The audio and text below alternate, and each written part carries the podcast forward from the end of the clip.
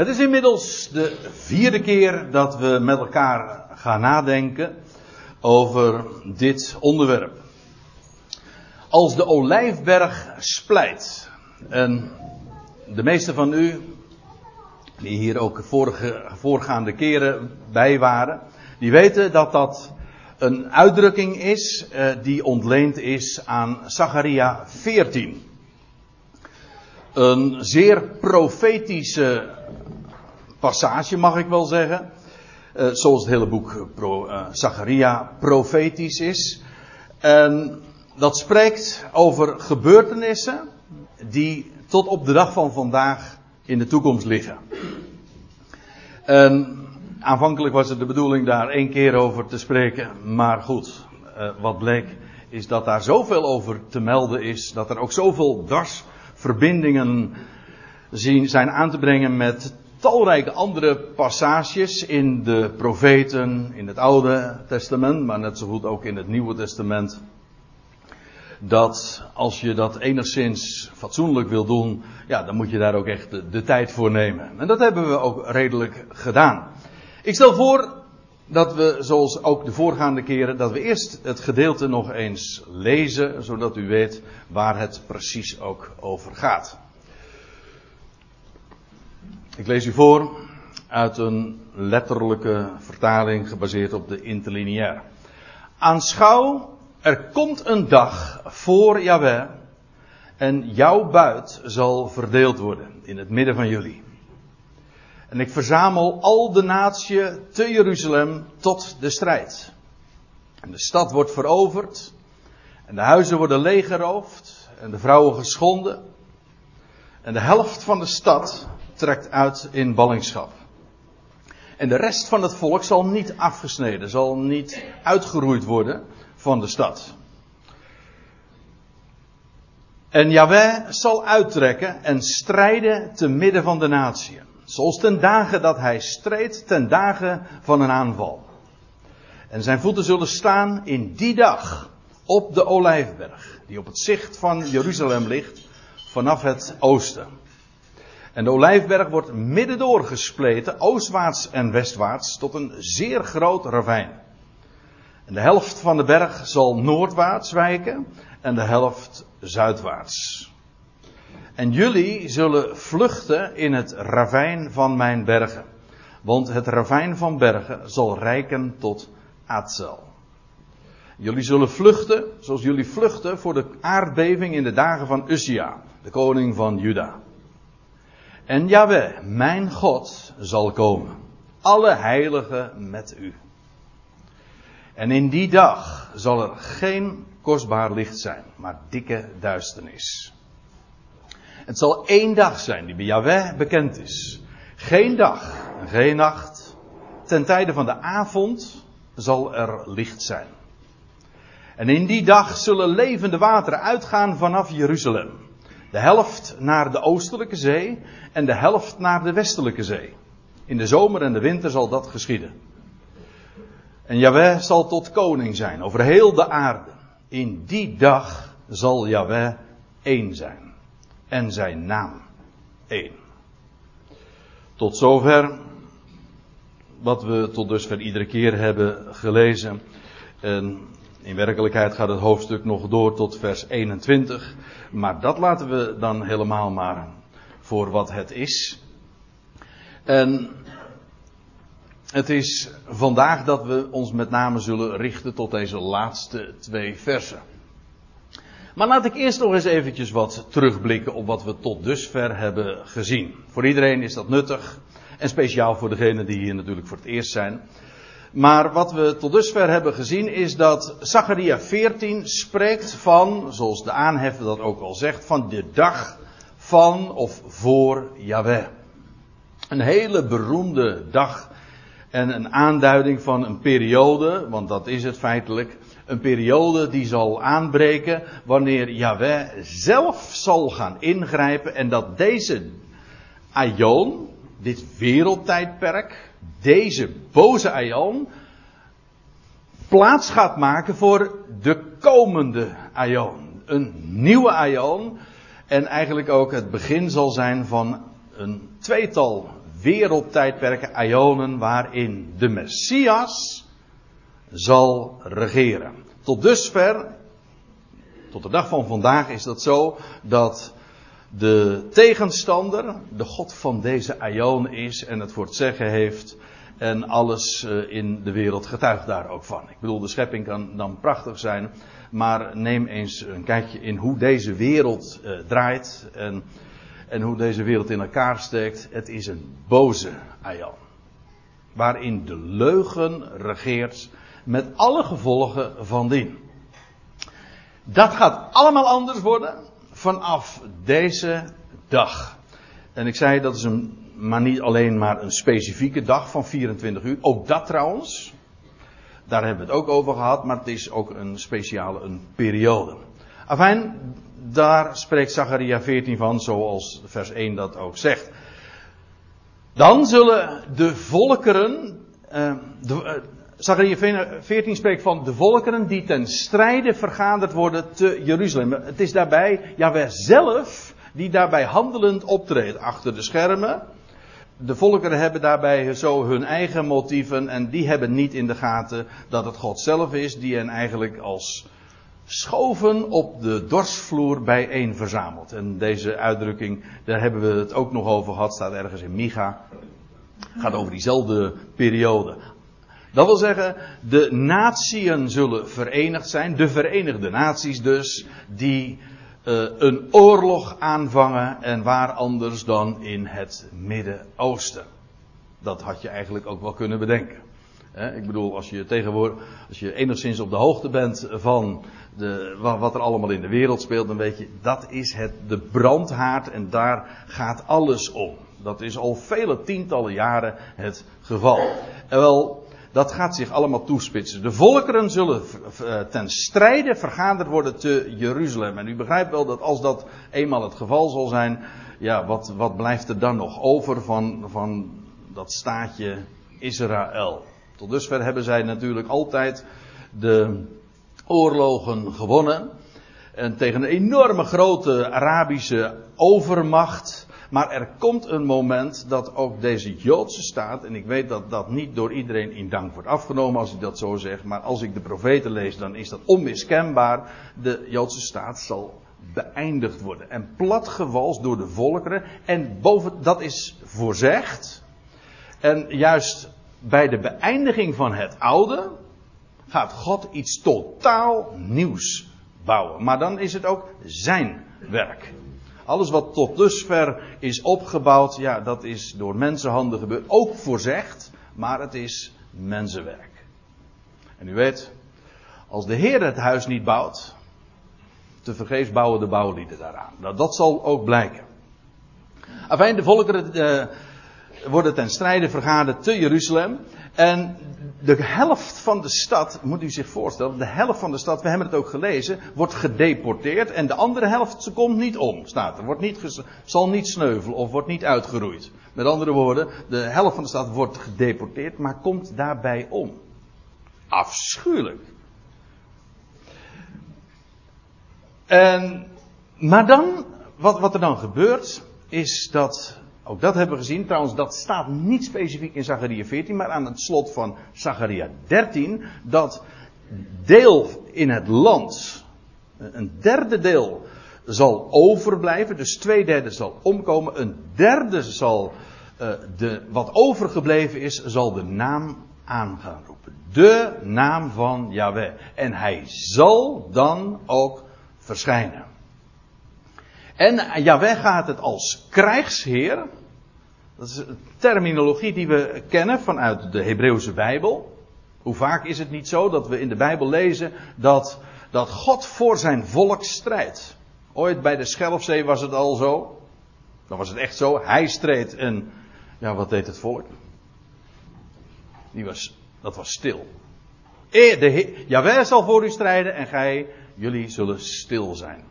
Zo is het zo vaak gebleken. Dat Yahweh de krijgsheer was. Hij nam het op voor zijn volk. En dat, eh, je krijgt dan ook een complete omdraaiing. Want als dan dat derde deel wat overgebleven is. Dat gelouterde deel de naam zal aanroepen. Wel dan zal hij ook verschijnen. Want vervolgens uh, wat je leest is, hij, zijn voeten zullen staan op de olijfberg die, de olijfberg die ten oosten van Jeruzalem ligt, die dan bij die gelegenheid midden door zal splijten. We hebben het er uh, uitgebreid ook over gehad. Trouwens, dit is eigenlijk het enige gedeelte dat dat zo specifiek zegt. Dat die berg dan ook zal splijten. We weten wel, uit andere passages, dat de Heer inderdaad juist daar, op die locatie, zal terugkeren. Eigenlijk is het ook heel logisch. En ooit hadden die mannen in witte klederen dat al gezegd tegen die elf discipelen die, of nou eigenlijk waren het er veel meer geloof ik, maar in ieder geval die omhoog keken eh, terwijl de Heer ontrokken werd aan hun ogen ooit op de dag van hemelvaart. Deze Jezus die jullie hebben zien weggaan, zal op dezelfde wijze en zelfs op dezelfde locatie dus weer terugkeren. Zijn voeten verlieten daar de olijfberg en 2000 jaar later ongeveer zullen zijn voeten daar ook weer staan. Ik zeg ongeveer, dat, daar hou ik het dan maar even op. Hè?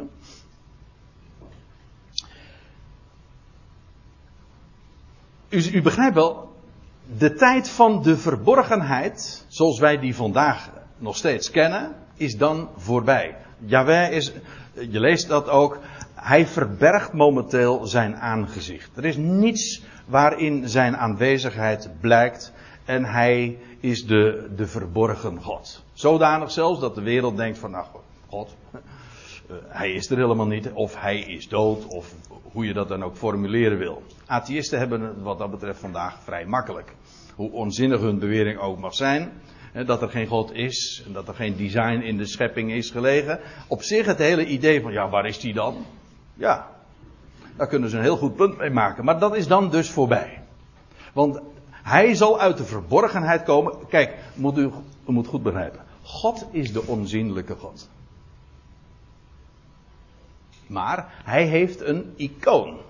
Een beeld die hem zichtbaar maakt, die hem representeert, die hem vertegenwoordigt. En Yahweh zal gezien worden. Dat wil zeggen, uiteraard, want niemand heeft ooit God gezien, kan ook God zien, uiteraard in zijn representant. De Heer Jezus Christus. Hij zal gezien worden en zijn voeten zullen staan. En trouwens, we hebben ook nog gezien, hij zal, dat, hij zal niet alleen verschijnen, alle heiligen met hem staat daar vrij cryptisch. Want de identiteit van die heilige wordt daar niet onthuld. Maar dan moeten we bij de apostel Paulus wezen. Wanneer Christus, die uw leven is, zal verschijnen, zult ook gij met hem verschijnen in heerlijkheid.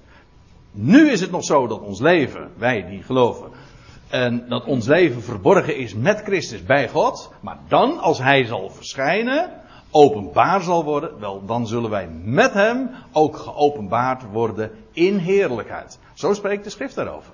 Dus wij zouden daarbij zijn. Dus als u zich nou afvraagt, ja, wat, wat is ons aandeel? Nou, Zacharia 14 spreekt over dingen die, ja, niet over ons specifiek. Maar toch op een verborgen wijze weer wel. Afijn. Uh, dat uh, wat we ook gezien hebben is dat uh, dat dal, dat, pardon, ja, dat, ja, dat dal dat dan bij die gelegenheid zal ontstaan vanwege de voeten die geplaatst zullen worden op de olijfberg. Er zal een dal ontstaan, eigenlijk een vluchtroute wordt daar ter plekke gecreëerd, waardoor het volk, dat nog overgebleven is, zal heen vluchten en ze zullen gaan naar een gereserveerde plaats, wat dan de betekenis uh, is van dat aardcel. Aardcel of uh, hoe dat dan ook maar uh, gespeld wordt. Maar er, wordt een plaats genoemd die we de rest helemaal niet kennen. En dat wordt dan ook gezegd van geen idee, maar je moet ook naar de betekenis van die naam kijken. Het is een gereserveerde plaats. Er is in de woestijn een plek die God gereserveerd heeft voor zijn volk. Dat zal dienen als een schuilplaats, ook al in de tijd daarvoor. Ook daar hebben we het over gehad. Als u nu zegt van nou, er ontgaat met een en ander, dan zeg ik, dan had u er maar bij wezen, moeten wezen. En, maar, dat is geen verwijt, uh, op, uh, natuurlijk niet. Ik ben op vakantie geweest, neem ik aan. Of uh, om andere redenen hier niet geweest. Maar in ieder geval, het staat ook allemaal inmiddels op internet. Dus u kunt allemaal terug beluisteren. En zo wat daar allemaal over gezegd is. In ieder geval, dat volk dat zal vluchten naar een locatie in de woestijn waar al een ander deel ook van het volk uh, de voorgaande 3,5 jaar uh, gebivakkeerd had. In veiligheid was gebracht. De dag dat dit gaat gebeuren, dat zijn voeten zullen staan op de olijfberg, en dat daar een vluchtweg gekregen wordt, dat is een dag waarin de zon verduisterd zal zijn. We lezen dat op vele, vele plaatsen in de profeten. In het Oude en in het Nieuwe Testament. De Heer Jezus spreekt daarover in de beroemde reden over de laatste dingen, over de laatste dingen van deze aion. Uh, het boek Openbaring spreekt erover. Joel spreekt erover. Zacharia spreekt erover. Jezaja spreekt erover. Noem maar op. Allemaal over die dag dat de zon verduisterd zal worden. Uh, om welke reden dan ook. Maar in ieder geval, het zal donker wezen. Nou ja, in de avond. Dus tegen de tijd dat de zon onder zou gaan. En dat het donker zou worden. Juist dan is het. Dan wordt het weer licht. Zo staat het er. De dag waarop geen licht zal schijnen. Behalve dan tegen de avond. Nou, dat is zo ongeveer wat we hebben gezien in Zachariah 14. Uh, nou zit ik alleen. Er is een dia weggevallen, zie ik er nu ineens. Want ik wilde nog wat meer toelichten over wat we hebben gezien. Die komen we straks nog een keertje tegen. Maar goed, die zullen we dan maar even overslaan. We gaan naar, uh, nu weer even terug naar de, het tekstgedeelte. Want we waren gearriveerd dus in vers 8. En daar staat dit. En in die dag, en dat is een uitdrukking die we exact hetzelfde ook tegenkwamen in het voorgaande vers. En in die dag, en daar sloeg het op de dag van die aardbeving. En de dag van de splijting van de olijfberg. Of ik meen dat andere vertaling zegt uh, in die dagen. Meervoud, maar staat gewoon in het enkelvoud. Dus als ik het heel letterlijk neem, dat betekent, dan moet dit dus ook verwijzen naar eh, dezelfde dag dat de Heer zal uh, verschijnen en zijn voeten zal plaatsen op de olijfberg. Ik heb, daar, ik heb me daar wel even over, ja, mijn hoofd over gebroken, zoals dat heet. Want ik heb me afgevraagd van, ja, maar is het dan niet zo dat als pas later, als de stad dan weer hersteld wordt. Hè, ik bedoel, uh, dat volk gaat vluchten naar de woestijn, dat moet ik er dan toch even bij zeggen. Die dia is dan weliswaar verdwenen, maar als dat volk gevlucht is naar de woestijn, dan moet ik dat moet er eventjes voor de helderheid erbij hebben. Dan gaat de Heer zijn volk daar verzamelen, ook wereldwijd. Hij gaat ze daar bijeenbrengen. En vanuit de woestijn gaat dat volk dan onder leiding van de echte, de ware Jozua. U begrijpt over wie ik het heb. Jozua en de naam van Jezus exact hetzelfde. Jehoshua. Onder leiding van Jozua zullen ze vanuit de woestijn optrekken en naar het land gaan. En het beloofde land in bezit nemen. Feitelijk is het een herhaling van wat, we, wat in het verleden heeft plaatsgevonden. Toen het volk vanuit Egypte hè, de woestijn in is gegaan en ook is opgetrokken naar het beloofde land. En we weten ook zelfs de route die ze zullen gaan. De koning, de, route die is, ligt er al duizenden jaren. Ik geloof dat ik de vorige keer daar ook op gewezen heb. De King's Highway. De koninklijke weg. Als je naar die uh, omgeving gaat daar ten zuiden van Israël, dan zie je dat gewoon op, allemaal uh, op bordjes daar staan. Dat is de naam van de route. De King's Highway, de koninklijke weg. Die zal men gaan en dan een afslag maken daar bij de Jordaan. En via het dal van Agor, wat ooit een, een dal van ongeluk is, zullen ze juist dan, zal een deur van hoop worden. En dan zullen ze het beloofde land, dat helemaal verwoest is, realiseert u zich dat? Het land is helemaal verwoest. Andere gedeelten spreken daar ook over. Een verwoest land gaan ze weer bewonen en zal weer opgebouwd worden. En de stad Jeruzalem zal in bezit genomen worden en daar zal de, de, troon van David worden hersteld. En van daaruit ja, zal, uh, er gaat er heel veel gebeuren. maar gaat het koninkrijk gevestigd worden. En wat, wat ik er eigenlijk ook even over wilde zeggen is dit. Dat je kunt je voorstellen dat er vanaf, eh, als die stad eenmaal hersteld is, dat daar dan ook rivieren zullen stromen. Maar die rivieren gaan al stromen, op, dat begint al op die dag dat, dat, dat de voet geplaatst zal worden op de Olijfberg. Zo staat het er. En toen ik erover nadacht, eh, begon het me ook te lichten. Want eigenlijk is het ook uh, in die zin heel erg logisch. Want het is een, een, een, een seismologisch gebeuren van heb ik jou daar. Een, de olijfberg die splijt. Maar het is een complete uh, verandering ook van het landschap. En je kunt je voorstellen dat daar dan ook een, een bron zal ontstaan. Een hele nieuwe bron. Zo staat het er. In die dag zullen levende wateren uitgaan vanaf Jeruzalem. Jeruzalem is uh, tot op de dag van vandaag, hij kent maar één bron, de bron van Gihon, een hele beroemde bron, waarom de tempel ook eigenlijk was gebouwd. Een mooi verhaal. Maar dan gaan er levende wateren, en op een hele bijzondere wijze levende wateren, zullen vanaf Jeruzalem gaan stromen. Let op, uh, ja, meervoud moet je hier nog niet zo uh, bij uh, op verkijken, want het Hebreeuwse woord voor water is altijd uh, een meervoud. Wateren. Bij ons is wateren ook wel een woord, maar dan is het een werkwoord. Hè? Maar goed, de, als je een statenvertaling hebt, dan ziet u dat altijd zo ook staan. Hè? De wateren. In ieder geval, er zullen uh, levende uh, rivieren uitgaan vanaf Jeruzalem. Let op, vanaf Jeruzalem.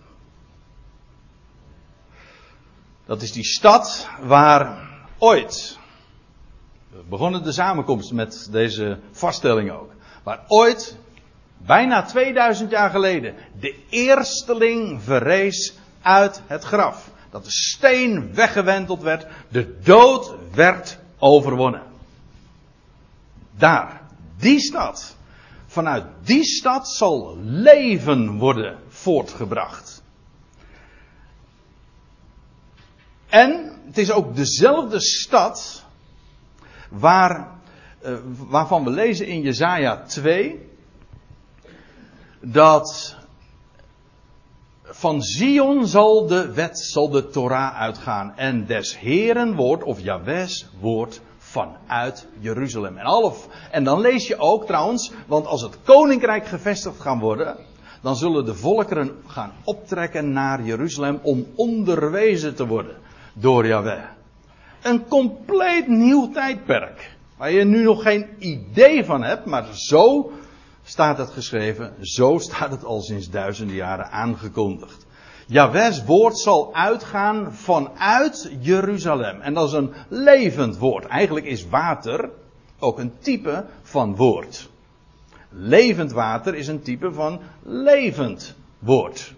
En het woord van God is levend. En, wat dacht je wat? Het maakt ook levend. Kijk, bij levende water zou je alleen nog kunnen denken van, nou, dat betekent dat het stromend water is. Dat is wat levend water toch betekent. Maar het is in, in nog meer opzichten levend water. Het creëert ook leven en het doet de dood teniet. Dat is echt zo, want, nou laten we nog eventjes een zinsdeel verder lezen. De, in die dag zullen levende wateren uitgaan vanaf Jeruzalem, de helft naar de oostelijke zee. De zee dus ten oosten van Jeruzalem. En welke zee is dat? Dat is wat wij dan altijd noemen de dode zee. De zee, ja, die gekenmerkt wordt als enige zee ter wereld door dood. Het is ook het diepste punt van het hele aardoppervlak. Het ligt 300 meter ongeveer beneden de zeespiegel. Er is geen dieper punt op de hele aarde te treffen dan, uh, dan die zee. En dat is trouwens ook, als je erover nadenkt, heel typologisch. Het is het dieptepunt van deze wereld. Daar waar, al, waar dat water van de Jordaan neerdaalt. Jordaan betekent ook neerdalend. En dat is eigenlijk, en het eindigt dan in de dood. Ja. Maar, dan gaat het compleet veranderen. Want de helft van die wateren, dus die, je krijgt dus een verdeling van die, die waterstroom. De helft gaat naar de oostelijke zee. En dat is dus de Dode Zee. En deze stroom, deze helft, wordt uitgebreid beschreven in Ezekiel 47. Ik zei u al bij eerdere gelegenheden, en dat is het, het geweldige van de schriften, dat is, het is een verzameling documenten van boeken. En al die profetische passages blijken deeltjes te zijn van een legpuzzel. Ze passen in elkaar. En zodanig dat als je ze bij elkaar brengt, dat daar een één panorama ontstaat. één beeld. Logisch, want achter al die profetieën, achter al die boeken, schuilt één geest. De Petrus die zegt in eh, zijn tweede brief, uh, dit mag u niet ontgaan. Uh, nee, ja, dat zegt hij ook in dat, maar ik bedoel iets anders. Dit wetende dat geen profetie der schrift een eigen uitlegging heeft. Want nooit hebben. Ja, ik kan het wel ongeveer uh, nu even opzeggen, maar ik ben bang dat ik dan even een fout maak. Ik ben ook geen 25 meer. Hm?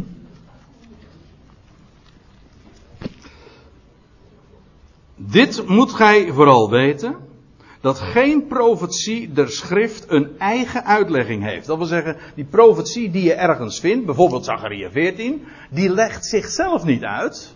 Het heeft geen eigen uitlegging. Wat betekent dan wel? Wel, profetieën der schrift leggen elkaar uit.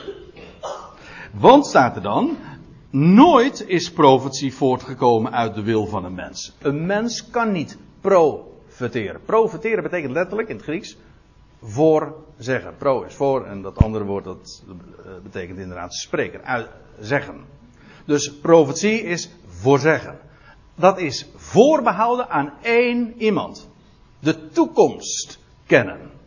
Die het heden kent, de toekomst overziet. Er is er slechts één.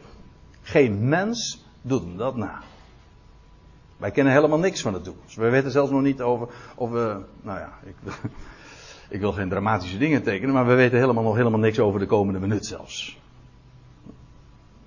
En zelfs experts die zich moeten uitlaten over wat voor weer het morgen wordt. Hm? Dat is van de week wel weer eens gebleken. Die blijken daar compleet naast te zitten. Dat nemen we hen niet kwalijk. Want profiteren. U weet ook, het KNMI die dekt zich altijd zo in. Wij voorspellen niet. Wij hebben weer verwachting. Dat wil zeggen, ons, ons idee van hoe het dan zou zijn. Voorzeggen is Gods werk. Nooit, staat er in Petrus, nooit is profetie voortgekomen uit de wil van een mens. Maar door Heilige Geest gedreven, gedragen, voort, hebben mensen van Gods wegen gesproken. Wel, Profetische passages leggen elkaar uit. De helft zal van die waterenstroom die vanuit Jeruzalem zal ontstaan, zal naar de oostelijke zee gaan. En in Ezekiel 47 wordt dat beschreven. Ik ga niet het hele gedeelte lezen, maar ik wil een paar versen u toch niet onthouden, waar dat zo wordt beschreven. Tegen Ezekiel wordt dan gezegd, hij, hij krijgt dan een toelichting over wat hij dan ziet. Hij zei tot mij, hij mag dan trouwens ook eh, de, de rivier doorwaden. Hij, eh, Ezekiel is als het ware in, in, vanuit het, heeft een tijdreis als het ware gemaakt en heeft die rivier zelfs doorwaad. Heel merkwaardige geschiedenis. Dat lees je in de voorgaande versen trouwens. En dan wordt er tot hem gezegd: dit water stroomt naar de oostelijke landstreek. En vloeit af naar de vlakte en komt in de zee. In de zee wordt het uitgestort zodat haar water gezond wordt. Nou, wij kennen één zee, waarvan het water dus per definitie ongezond is. Namelijk niet alleen ziek, het is dood. Alles, eh, daar kan, is leven volstrekt eh, onmogelijk. En dat, geldt, en dat geldt eigenlijk ook voor de hele omgeving. Het is zo doods als wat.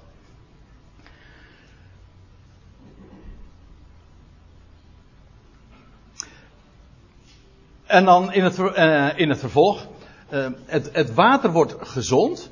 En alle levende ziel die er wemelen, zullen leven overal waar de beek komt. Nou moet ik u even zeggen, dat zo staat het er niet de beek, het staat in het meervoud. Of eigenlijk in het Hebreeuws in een tweevoud.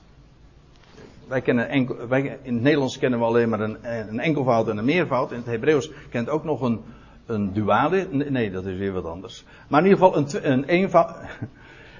Enkelvoud. Eenvoud is weer wat anders. Goh, wat ingewikkelde staal soms toch. Enkelvoud, een tweevoud, waarbij je dus ziet aan het woord herkent dat het uh, om twee dingen gaat. En een meervoud. Wel, hier staat eigenlijk uh, een meervoud. In de Statenvertaling heeft het perfect uitgedrukt door overal waar één der twee beken zal komen. Dat is eigenaardig. Nee, is niet eigenaardig. Als je weet uh, dat profetie voortgekomen is door God, dan begrijp je ook dat sluit natuurlijk weer naadloos aan bij wat Zacharia zegt, namelijk dat er twee stromen zullen zijn. In twee verschillende richtingen zullen ze zich ook bewegen. Overal, niet waar de beek komt, maar waar één der twee beken zal komen, zal het leven voortbrengen. En er zal zeer veel vis zijn. Nou, dat moet je nu niet proberen. Hè? In de Dode Zee. Ik heb wel eens een grapje over gehoord van iemand die daar met een hengel was. En toen kwam er iemand langs en zei van, uh, heb, je, heb je wel, heb jij dan beter? Hij zegt, ja, jij bent er zoveelste vandaag al.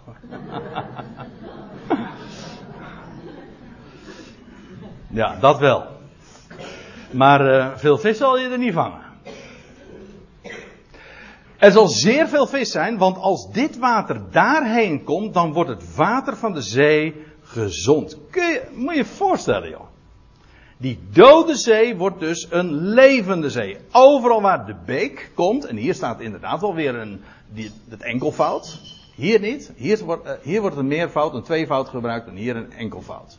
Dus het gaat hier dus specifiek over die, die rivierstroom naar de oostelijke zee. De dode zee dus. Kijk maar op een landkaart, dan zie je het direct. Overal waar de beek komt, zal alles leven. Vanuit Jeruzalem zal er een stroom komen, een levend water en zal de dood teniet doen. Dat is toch een geweldig plaatje van het werk van de Messias. Wat hij gaat doen.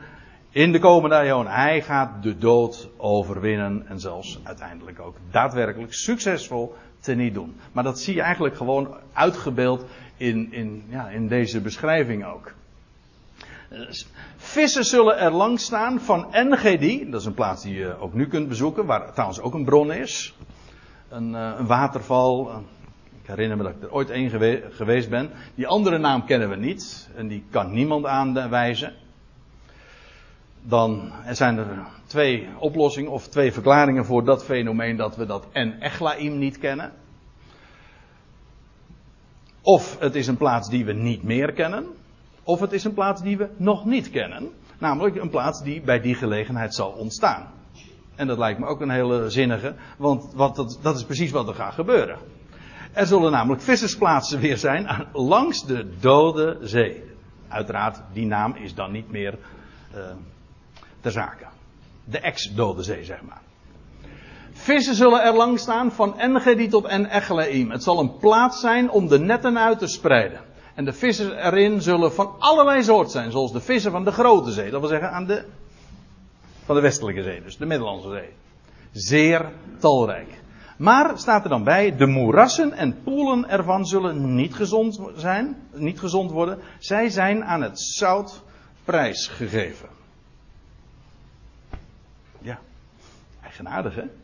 Dat je dat er zo bij leest. Het is dus een uitzondering nog. Nee, we lezen verder.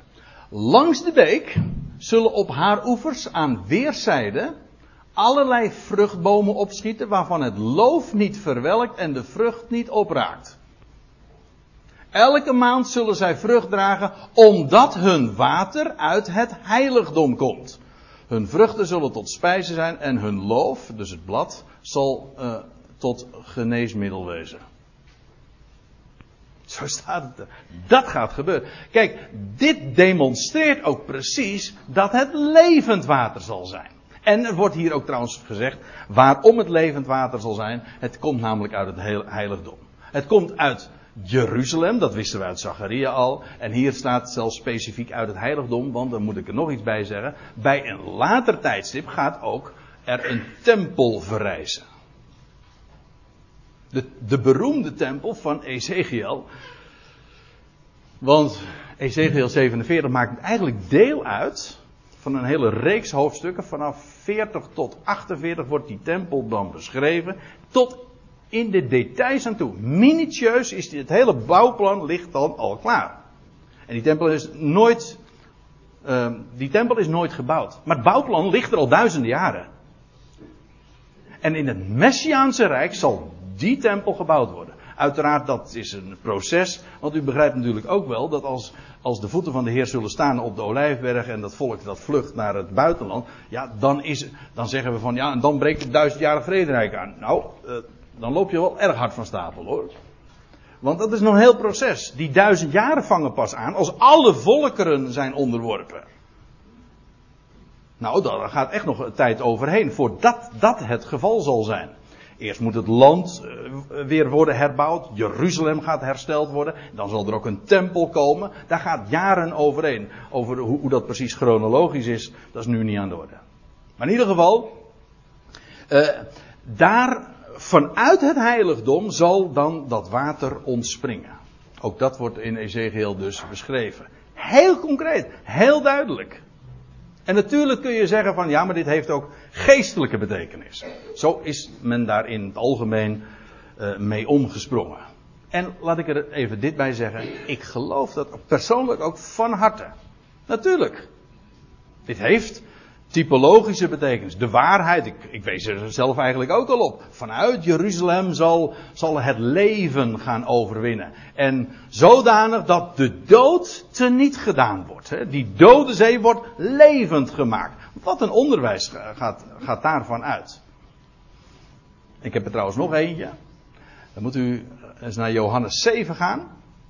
En dan lees je dat de Heer Jezus zegt van uh, wie in mij gelooft, gelijk de schrift zegt, stromen van levende levend water zullen uit zijn binnenste vloeien. Feitelijk is degene die, die hem mag kennen en die dat woord in zijn hart heeft, is eh, eh, een, een heiligdom geworden. En vanuit dat heiligdom ontspringt vervolgens ook leven. Levend water, levend woord. Dat is geweldig. Als je drinkt van, als je drinkt van dat, dat levende woord, word je zelf ook weer een, een bron. En daar, daar ontspringt levend water uit. Dat is het geweldige. U begrijpt, daar zitten zoveel uh, lessen in besloten. Maar laten we, en dat is de insteek van deze, van de, deze viertal studies ook. De insteek is, het is concrete taal en we hebben het ook gewoon heel letterlijk genomen. Hoeveel dubbele bodems er ook allemaal in liggen besloten. Dan lees ik nog even verder trouwens over die, die beschrijving in Ezekiel 47. Langs de beek zullen op haar oevers aan weerszijden allerlei vruchtbomen opschieten waarvan het loof niet ver... Oh, hé, hey, wacht even. Dat hebben we al gelezen. Ja, foutje. Neem me niet kwalijk. Uh, maar eh, nog even dit trouwens. Over die bomen die, die zullen ontstaan. Of die daar. Bomen des levens gewoon. Dus er ontstaan rivierstromen. Eén dus richting de Dode Zee. Die Dode Zee wordt levend. Maar dat niet alleen. Langs die rivier. Dat, daar, daar komt zo bijzonder water uh, uit voort. Dat dat zo uh, vitaliserend zal zijn. Het zal, het zal uh, water uh, des levens zijn, ja. Maar ook bomen des levens. Die daar ontstaan vruchtbomen die zodanig zijn. Waarvan de vrucht staat er. Niet opraakt. En de vruchten zullen tot spijs zijn. En, maar ook het loof. Dus het blad ervan. Zal geneeskrachtig zijn. En vergis u niet, de tijd die dan gaat aanbreken, wordt zodanig dat de mensen, mensen zijn daar gewoon nog in een sterfelijk lichaam, ook op aarde, dat wel, maar ze zullen leeftijden als die der bomen bereiken. En zelfs een, uh, uh, iemand van 100 jaar is daar nog gewoon jong. Hm? Moet je nagaan als je 55 bent. Kom je nog maar net kijken. Kijk, Een totaal andere omstandigheden. En dat betekent dus ook, uh, de, voor de farmacie betekent dat is de doodklap. Hm? Daar moet je trouwens niet om treuren. Nee, daar gaat dan een, een heel ander soort uh, geneesmiddel ontstaan. Echt levend, vitaal, vanuit Gods schepping. Zoals het wezen moet natuurlijk. Hè? Geen, geen menselijk brouwsel, chemische troep. Nee, kijk dat. Het loof zal tot geneesmiddel zijn. Echt levend. En de mensen zullen inderdaad weer gezond worden en, en oud worden. Zeer oud, zoals dat ooit trouwens ook was. Trouwens, dan moet ik er nog iets bij zeggen, want we lezen dat dezezelfde streek, waar nu dus de Dode Zee is, dat was ooit als de Hof van Eden. Je leest dat in Genesis 13. Het was niet voor niks dat ooit Lot zich daar ging vestigen, want hij, dat, was, dat was ongeveer het beste plekje van de, van de hele aarde. Maar het zo levenskrachtig allemaal was. Nou, dat is compleet veranderd, we weten dat. Maar in ieder geval, eh, zo, eh, we krijgen een herstel feitelijk van die oorspronkelijke situatie. Het wordt paradijselijk daar dus weer.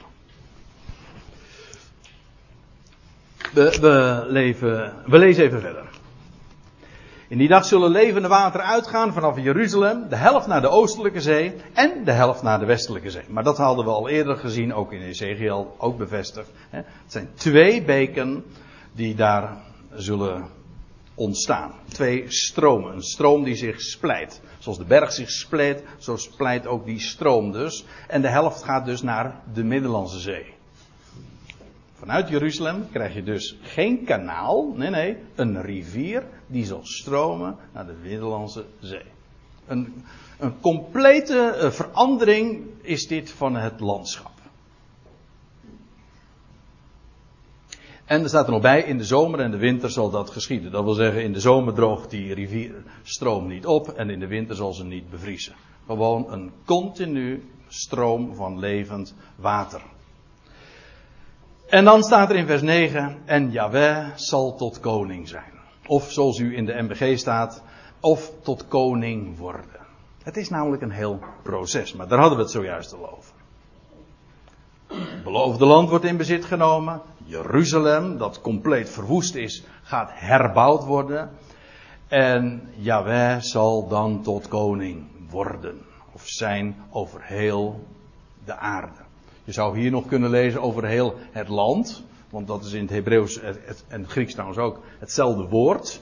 Maar de, kijk even in de hele context. Het gaat hier inderdaad over het land in de meest uitgebreide zin van het woord. Namelijk gewoon over al het droge dus. God noemde het droge aarde.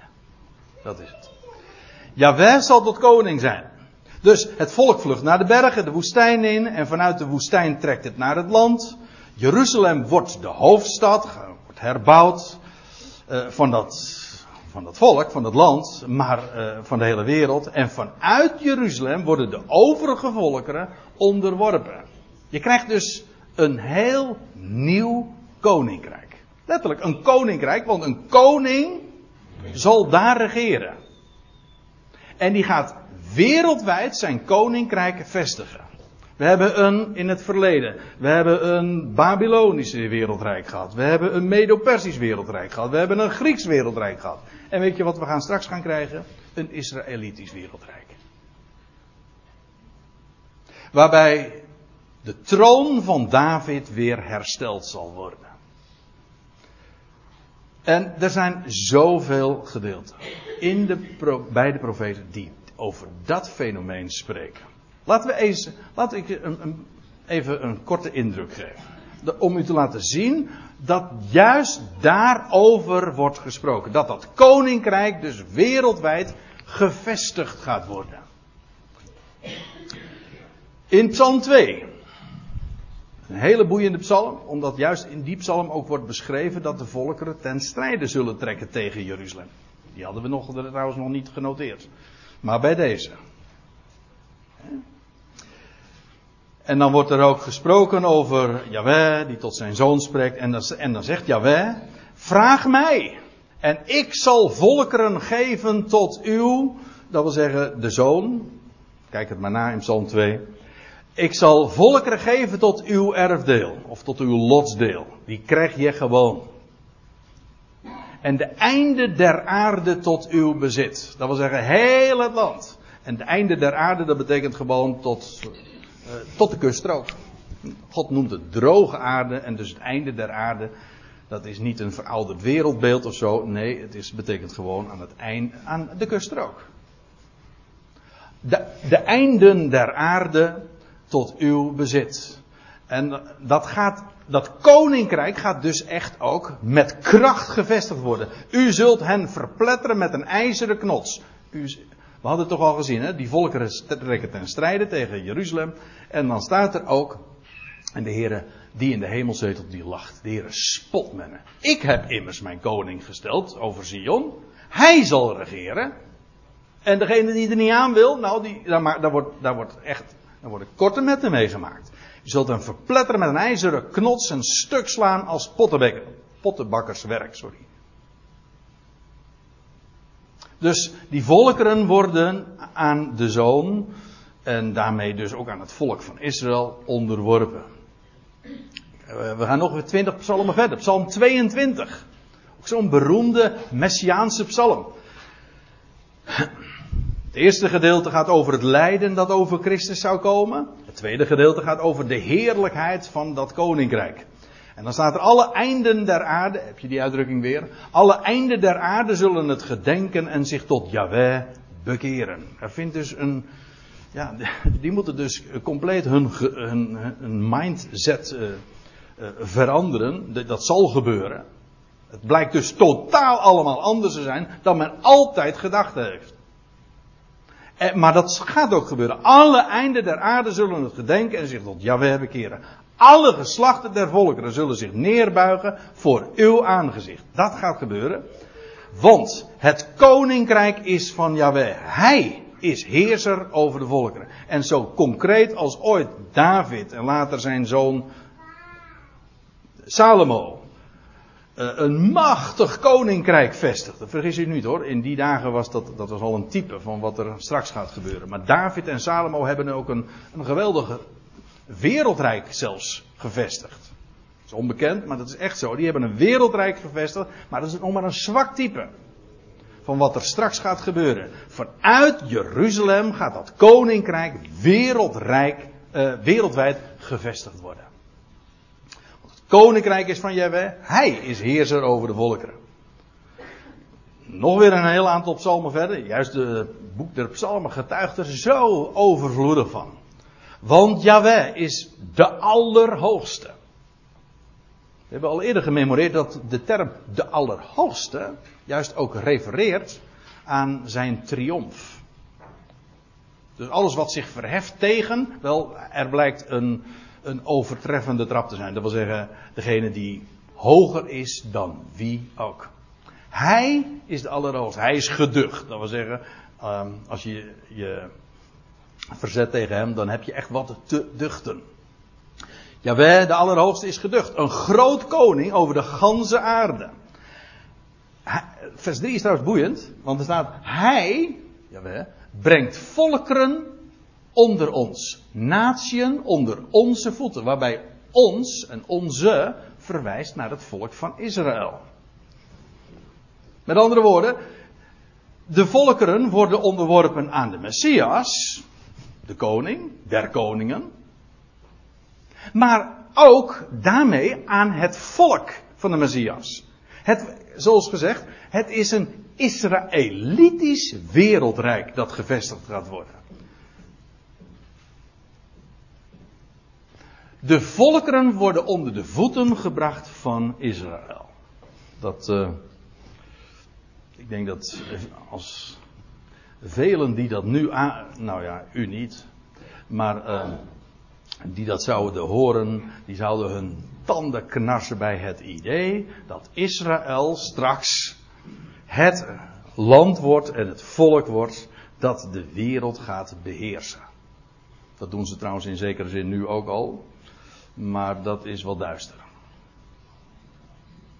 Nou, daar laten we het maar bij. Maar in ieder geval, hij zal volkeren onder hun voeten brengen.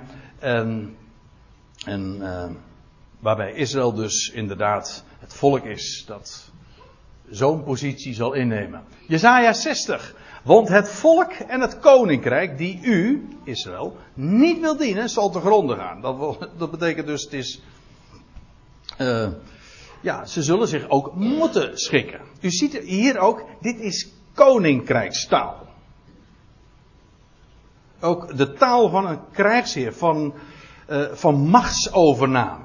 Natuurlijk, dit, er gaat een vrederijk gevestigd worden. Van vrede, van rust, van welvaart, ongekend. Maar u begrijpt ook wel dat als dat zal gebeuren, dat er ook velen zullen zijn die daar met de grootste moeite zich uh, aan zullen overgeven. Dat gaat gebeuren.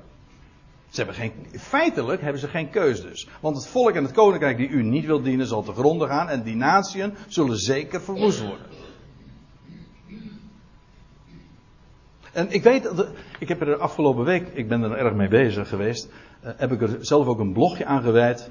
Uh, misschien is wel goed eventjes om, om te zeggen. Kijk, wij geloven dat God de redder is van alle mensen. Hij verzoent het al. En als je zo gewend bent uh, vanuit, vanuit dat perspectief te denken, dan heb je, kan, je, kan ik me goed voorstellen dat je er moeite mee hebt om dit soort taal te lezen. Zeg maar, hè, gaat dat zo in zijn werk? Zeg, ja, alles op zijn tijd. Die verzoening van het al, en dat ieder vrijwillig zich zal, aan hem zal overgeven, individueel alle knie gaat buigen en alle tong zal beleiden, dat is pas aan het einde van de heerschappij van Christus. Dit is bij de vestiging van zijn koninkrijk. Daar, zit, daar zitten eonen tussen. Hele wereldtijdperk. Duizenden jaren. Kijk, en je moet de tijden goed onderscheiden. Als hij zijn koninkrijk gaat vestigen, dan zal dat inderdaad ook met harde hand zijn. Met een ijzeren knots, hoe staat, lazen we dat ook alweer? Zo. Maar er komt een tijd dat alles aan hem ondergeschikt zal zijn. Ook vrijwillig. Ja. Maar dat neemt tijd in beslag. Dus van belang om dat te zien. Die tijden te onderscheiden, want anders ga je de dingen helemaal uh, door elkaar halen. En dan kun je de dingen ook niet meer plaatsen. Begrijp je niet meer. Hoe kan, het, hoe kan nou tegelijkertijd het e- waar zijn dat hij zijn vijanden aan zich zal vernietigen en dat hij zijn vijanden verzond? Hoe kan dat tegelijkertijd waar zijn? Nou, dat is ook niet tegelijkertijd waar. Nee, die dingen worden in verschillende fasen zullen zo hun beslag krijgen. Niet allemaal op één moment. Logischerwijs. Daniel, er staat, en het koningschap, eh, de macht en de grootheid van de koninkrijken onder de ganse hemel zal gegeven worden aan het volk van de heilige van de Allerhoogste. Ziet u?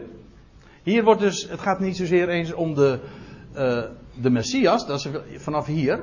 Maar hier gaat het over het volk. Het gaat hier duidelijk ook, lees het maar in zijn context, over het volk van Israël. Dus je krijgt straks dus echt een, een, een koninkrijk met een Israëlitisch. Uh, wordt. Uh, een Israëlitische politiek, om zo te zeggen. Dat wil zeggen, zij zullen aan, aan de spits staan niet alleen in politiek opzicht, maar ook in cultureel opzicht, in religieus opzicht. In alles zal het volk van de heilige van de Allerhoogste de, de heerschappij hebben. En daar staat er nog bij, zijn koningschap, en nou gaat het over die van de Messias, is een eeuwig koningschap. Dat wil zeggen voor de eeuwen. En alle machten zullen het dienen en gehoorzamen. Heb ik er nog één, dat is de laatste. Te dien dagen, nou gaan we naar het boek Ja Amos. Te dagen zal ik, jawel, de vervallen hut van David wederop bouwen. Weet u wat die vervallen hut is? Dat is dat koningshuis van David. Dat ooit in glorie regeerde op aarde.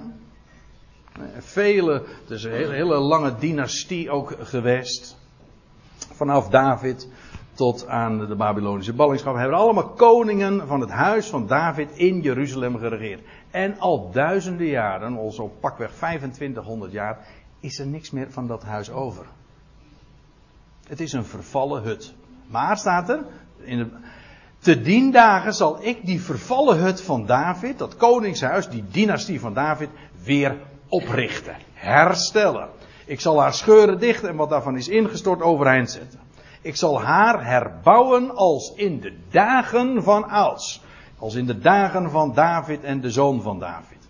Dat is dubbelzinnig, ja. Opdat zij, dat volk van Israël, zal beërven de rest van Edom. Daar hadden we het al eerder over. En van al de volkeren over wie mijn naam is uitgeroepen, luidt het woord van Yahweh die dit doet. Hij staat er zelf garant voor. Ziet u, het huis van David zal niet alleen regeren over Israël, maar over alle volkeren.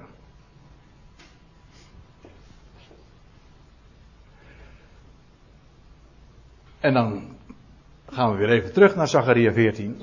En dan lezen we, en dat is het laatste gedeelte wat we, of het laatste zinsdeel wat we onder ogen moeten zien. In vers 9, in die dag zal Yahweh één zijn. En zijn naam één. Sommigen zeggen dan ook, uh, spreken dan als ze het hebben over de naam van God, de ene. Waarom? Omdat zijn naam één is. Hij is één, dat wil zeggen, hij is, hij is één, integer. Wat hij zegt, dat doet hij. Hij is niet gespleten, niet schizofreen. Hij heeft geen dubbel gezicht. Nee, hij is één. Maar hij is ook de enige. Dat wil zeggen, uniek. Er is geen ander. Dit woord, dat refereert eigenlijk ook al wat we uh, lezen in Deuteronomium. Dat op de lippen van elke Israëliet zou dit elke dag, van s'morgens vroeg tot s avonds laat, gesproken worden. Het Shema. Dat, zo heet dat. En als een Jood de, de, de deur binnengaat, dan heb hij daar de Mesousa hangen. Was, zo staat het ook beschreven. En in de Mesousa, zo'n kokertje bij de deur, daar zit een, een rol met onder het Shema. En dat is met deze woorden. Hoor Israël, de Heer, onze God. Yahweh is één. Dat is het belangrijkste de belangrijkste beleidenis voor elke Israëliet. Eigenlijk, men heeft, ik las een keertje van de, de rabbijn Pingas Lapide, dit. Hij zegt, Israël kent maar één dogma. En dat is dit. Hoor Israël, de Heer onze God is één. Uniek. Dat is, de, de christenheid is daar zo ver van verwijderd geraakt. Door een leer van drie eenheid. Dat is afschuwelijk. Dus eeuwen later is dat in de kerkgeschiedenis is die leer ontwikkeld. En de formuleringen van één, één wezen, drie personen. En hoe dat dan zou zijn. En er staat een hele uitleg. En geen hond begrijpt het. Nee, zoals ik het nu zeg. Ja, dat meen ik ook echt. Dat we zeggen, geen, geen hond, geen heiden eh, begrijpt het. Nee. Eén wezen, drie personen. Vraag het aan de paus in Rome, die, toch de, die dan toch de, de vertegenwoordiger van dat leerstuk zou moeten zijn. Maar alle protestantse allemaal hebben ze in hun beleidenis staan de leer van de drie eenheid. En dat is zo'n, dat is zo'n, uh, ja, dus in feite meer godendom, maar dan verkapt.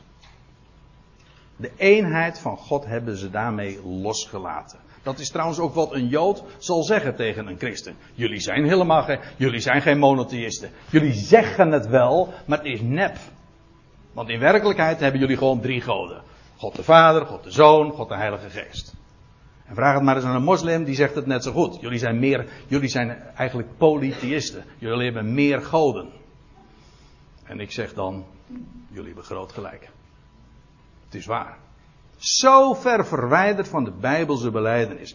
Eén God. Tegen de Heer Jezus werd ooit uh, gezegd, of aan hem werd gevraagd van, wat is het belangrijkste? Wat is het eerste van alle geboden? Marcus 12. En hij zegt, het eerste is dit. Hoor Israël, de Heer onze God is één. En dan zegt die schriftgeleerde, u hebt waar geantwoord. Inderdaad. Er is geen ander dan Hij.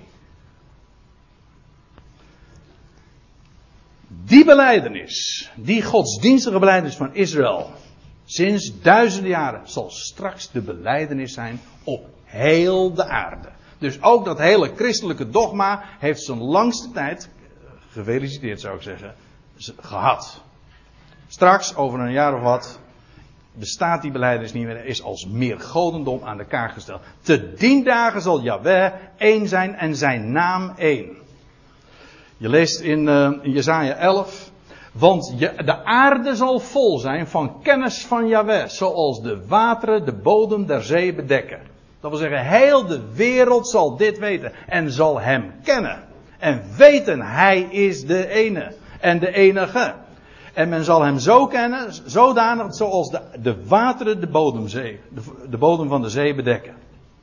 Die aion wordt gekenmerkt door het kennen van hem. En dan zal ik u nog eens, en dat is het allerlaatste wat ik wil uh, zeggen, in, in Johannes 17, want dan gaan we naar de woorden van de Heer Jezus. Het hoge priesterlijk gebed. En dan spreekt, hij begint dan in vers 1 met zijn vader aan te spreken. Heilige Vader. En dan zegt hij: Dit nu is het eeuwige leven. Dat wil zeggen, het leven van die eeuw. Van die toekomende eeuw.